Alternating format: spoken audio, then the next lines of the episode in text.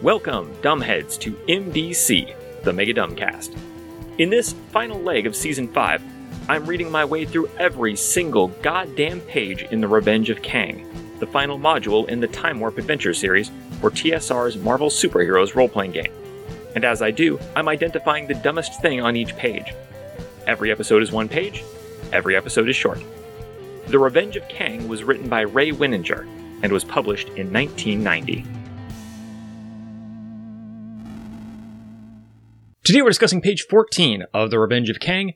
We are still in the NPCs section, and today is just just chock full of villains who are number one, spoilers, and number two, barely related to this adventure at all. This page is doubly resistant to podcasting, and fun fact, I have podcasted about it before. You see, as is bound to happen at least once every season, I lost some episodes that I recorded. It's fine, it's alright, it happens.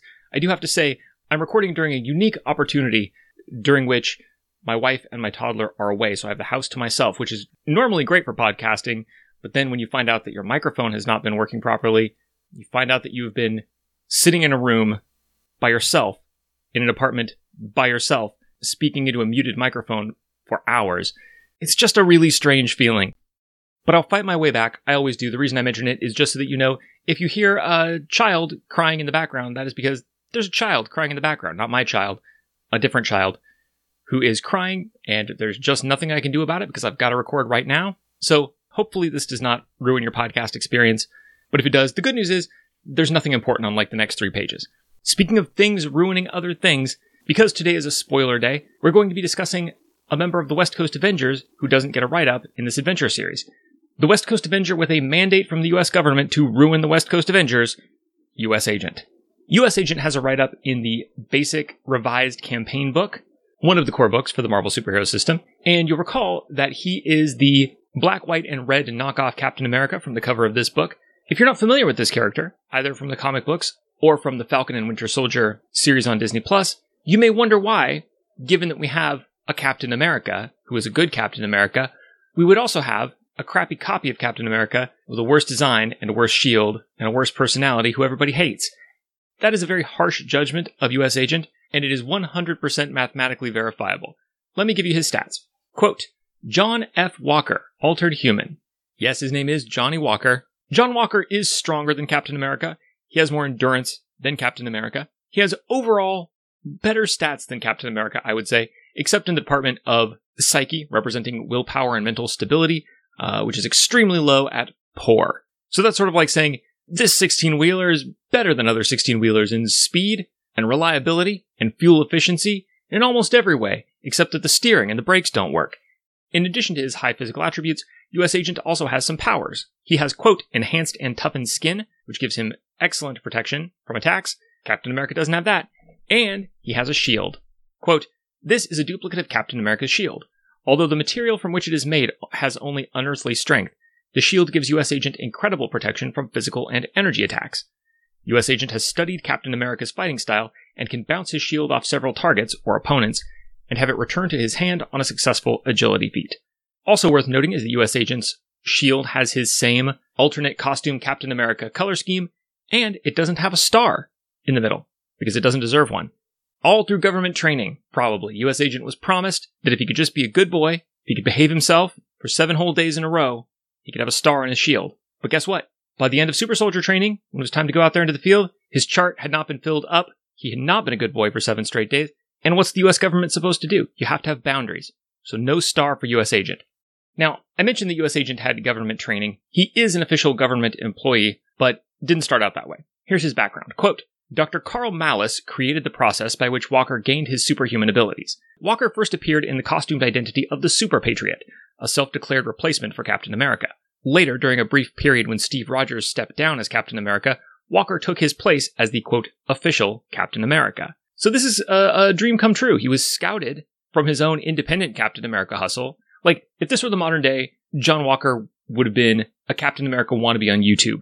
He got himself some powers, he got himself a little costume together, and he went out there, and he started doing Captain America shit, and he started building his brand as a replacement Captain America. Just on his own initiative, on the basis of his own charisma, his fan base. And that's maybe what drove him in the direction of like, can you believe how controversial I am? They don't want you to see the kind of Captain America I am, but I'm fearless and independent, except for you guys, the viewers. Don't forget to click the bell icon to be notified every time I perform crypto fascist acts of right wing jingoism in public. And don't forget to hit that like button if you love America. He would he would have killed it on YouTube. And even without YouTube, he apparently did a pretty good job because when the real Captain America quit working for the government because he caught them behaving like the US government, John Walker got scouted. Hey, you want to serve your country? You've got powers. You've already got a brand and a following. Come on up to the big leagues. You are now Captain America. So Captain America kind of wandered the earth for a while, and that's when he created the knockoff Captain America outfit with the black, white, and red. And John Walker proved that he was not just another angry red face on YouTube, he was an honest to God, professional quality, fully certified, official Captain America with the full confidence of the US government. Quote, Walker proved to be both inexperienced and mentally unstable, particularly after his parents died. The role of Captain America was reclaimed by Rogers, and Walker was apparently shot by an assassin. In reality, the assassination was a government cover up. So, this did not last. Walker was not a good Captain America, but he was a Captain America, and a Captain America is a government employee paid to enforce the law, and that makes Captain America a kind of cop. So it makes sense that when US Agent publicly and catastrophically fucked up, he was publicly pushed mere inches out of his former position and then cycled back into service as soon as no one was looking. Quote, Walker emerged with a new identity, Jack Daniels. Uh, comic books are so dumb. Walker emerged with a new identity, Jack Daniels, and assumed a new costumed role, the U.S. agent. Assigned by the government to lead the West Coast Avengers, Walker has become a hard nosed, no nonsense, by the book individual. That attitude has distanced him from his fellow Avengers, which is an understatement. You, will notice on the cover there's no Hawkeye. Hawkeye left the West Coast Avengers in large part because US Agent was too much of an asshole, which is like, this is a milestone in the history of asshole superheroes. This is the Ali Frazier fight of douchebags on the Avengers. And US Agent came out on top. Hawkeye left to go be an asshole somewhere else because US Agent had it covered for the West Coast Avengers. Hawkeye left, but everybody resented US Agent. It's understandable the motives that the US government would have. Uh, this was after Vision had been kidnapped by a coalition of the world's governments and had his memory erased and his personality destroyed. And then the government's kind of handed a box full of the parts back to the West Coast Avengers, like, here, you can build a new guy with these if you want, or the same guy, we don't care. And the Avengers were like, why would you do this to the Vision? And they were like, well, remember that time he tried to take over the world and he learned all of the world government's sensitive secrets? And then he just kind of sat on those? Well, we decided that the kind of information that you get from taking over the world doesn't belong in the hands of someone who would take over the world. And, you know, world conquest is kind of a one strike situation, so we kidnapped him and we wiped the hard drive and now here you have him back. It was the best we could do, which is fair. And to make sure that we didn't end up with any more unauthorized world conquest on the Avengers, the US government insisted on placing US Agent on the team, and so the West Coast Avengers are now led by US Agent. It's hard to evaluate this character because he's he's so deliberately a dickhead. Not my favorite West Coast Avenger, nor is he meant to be. The thing is, he's on a totally different scale. I keep saying how 1989 was an unbelievably bad year for the West Coast Avengers. It was just like a solid 365 days of every miserable thing the writer could think of happening to these people. You have to think of US Agent as one of those things rather than as a member of the team. Like, because if you compare him against, you know, Scarlet Witch and Tigra and Vision, clearly, like, there's no, obviously he's at the bottom of that list. But if you look at him in his context as one of the tribulations of the West Coast Avengers, like becoming an actual cat and losing your humanity, having your babies vanish, uh, being abducted by the government and having your whole mind replaced, uh, having your marriage with Hawkeye break up, being married to Hawkeye. On that list, I feel like he's that's more reasonable. He's somewhere there in the middle. That's about all I've got to say about US Agent, but tomorrow it's time for yet more supervillain stat blocks, which means it's time for another West Coast Avenger. Join me next time for that on MDC, the Mega Dumbcast. This has been MDC New episodes drop every day except for Sundays, when all the previous week's episodes drop in one big megasode on the top secret patrons only RSS feed.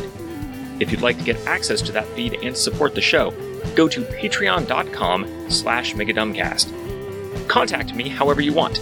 I am Megadumbcast on Twitter, Gmail, Podbean, your favorite podcatcher, etc., etc. This episode's music, used under Creative Commons license, is Take Us to the Nearest Starbase by Astrometrics, whose work you can find at soundcloud.com slash astrometricsband.